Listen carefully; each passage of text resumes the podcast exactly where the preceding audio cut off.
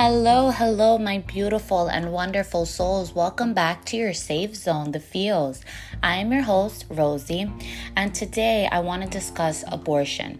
As we all may know by now, abortion is now illegal or heavily restricted in at least 13 states following the Supreme Court decision Friday to, er, to overturn Roe v.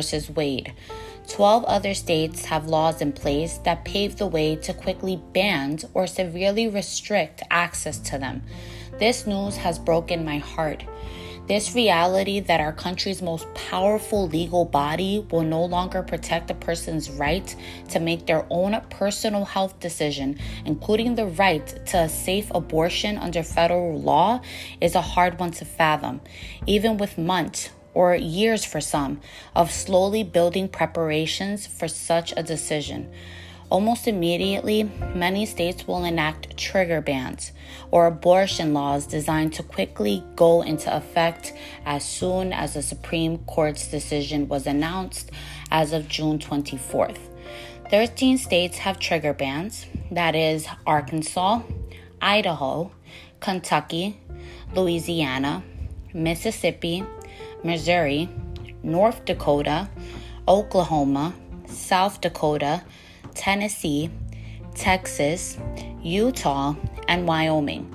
The truth is, most people don't actually think about how they're going to get an abortion until they're dealing with an unwanted pregnancy, like I had to deal with.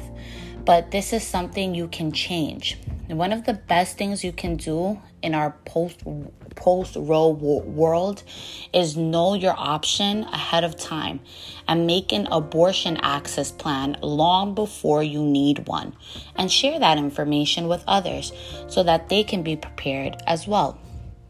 First thing is first, let's discuss and let's educate ourselves on what abortion method is right for us. There are two types of abortion surgical, which is the method that I chose over at Planned Parenthood, and then there is medical, also known as medication abortion or abortion with pills. A surgical abortion is performed by a trained professional who uses vacuum aspirations to empty the contents of a uterus. In a medication abortion, a, com- a combination of pills is used to induce miscarriages. There are pluses and minuses to each method. A surgical abortion requires traveling to a clinic, but it's over and done with quickly.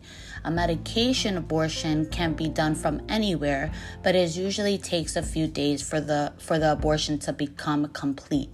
Additionally, not everyone can do an abortion with pills. If you have a bleeding disorder or an IUD, or need an abortion later in pregnancy, a surgical abortion might be your safest bet. Your, your abortion plan is going to look different depending on whether you opt for surgical or medical abortion.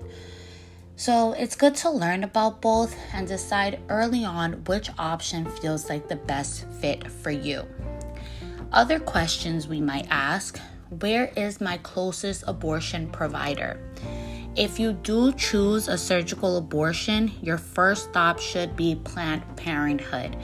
I want I went to the one in Queens, but there are plenty of Planned Parenthood all over. If you have any questions in scheduling an appointment, call Planned Parenthood's main phone number that is 800 230 7526. Again, that is 800 230 7526 or go online at www.plannedparenthood.org for more information on or any questions that you might have. Another very helpful resource is Abortion Finder. That is again abortionfinder.org, a database that is a database that uh, sorry, a database of hundreds of trusted of trusted verified abortion providers. Unlike Google, which sometimes turns up anti-abortion organizations, when you search for an abortion clinic, Abortion Finder will show you only actual abortion providers, along with the relevant abortion laws in that state. If you live in a state with severe abortion restrictions, Abortion Finder's filters allow you to find the nearest clinic that meets your needs. A clinic that doesn't require waiting period, one that will provide an abortion after 6 weeks or whatever else you may be looking for.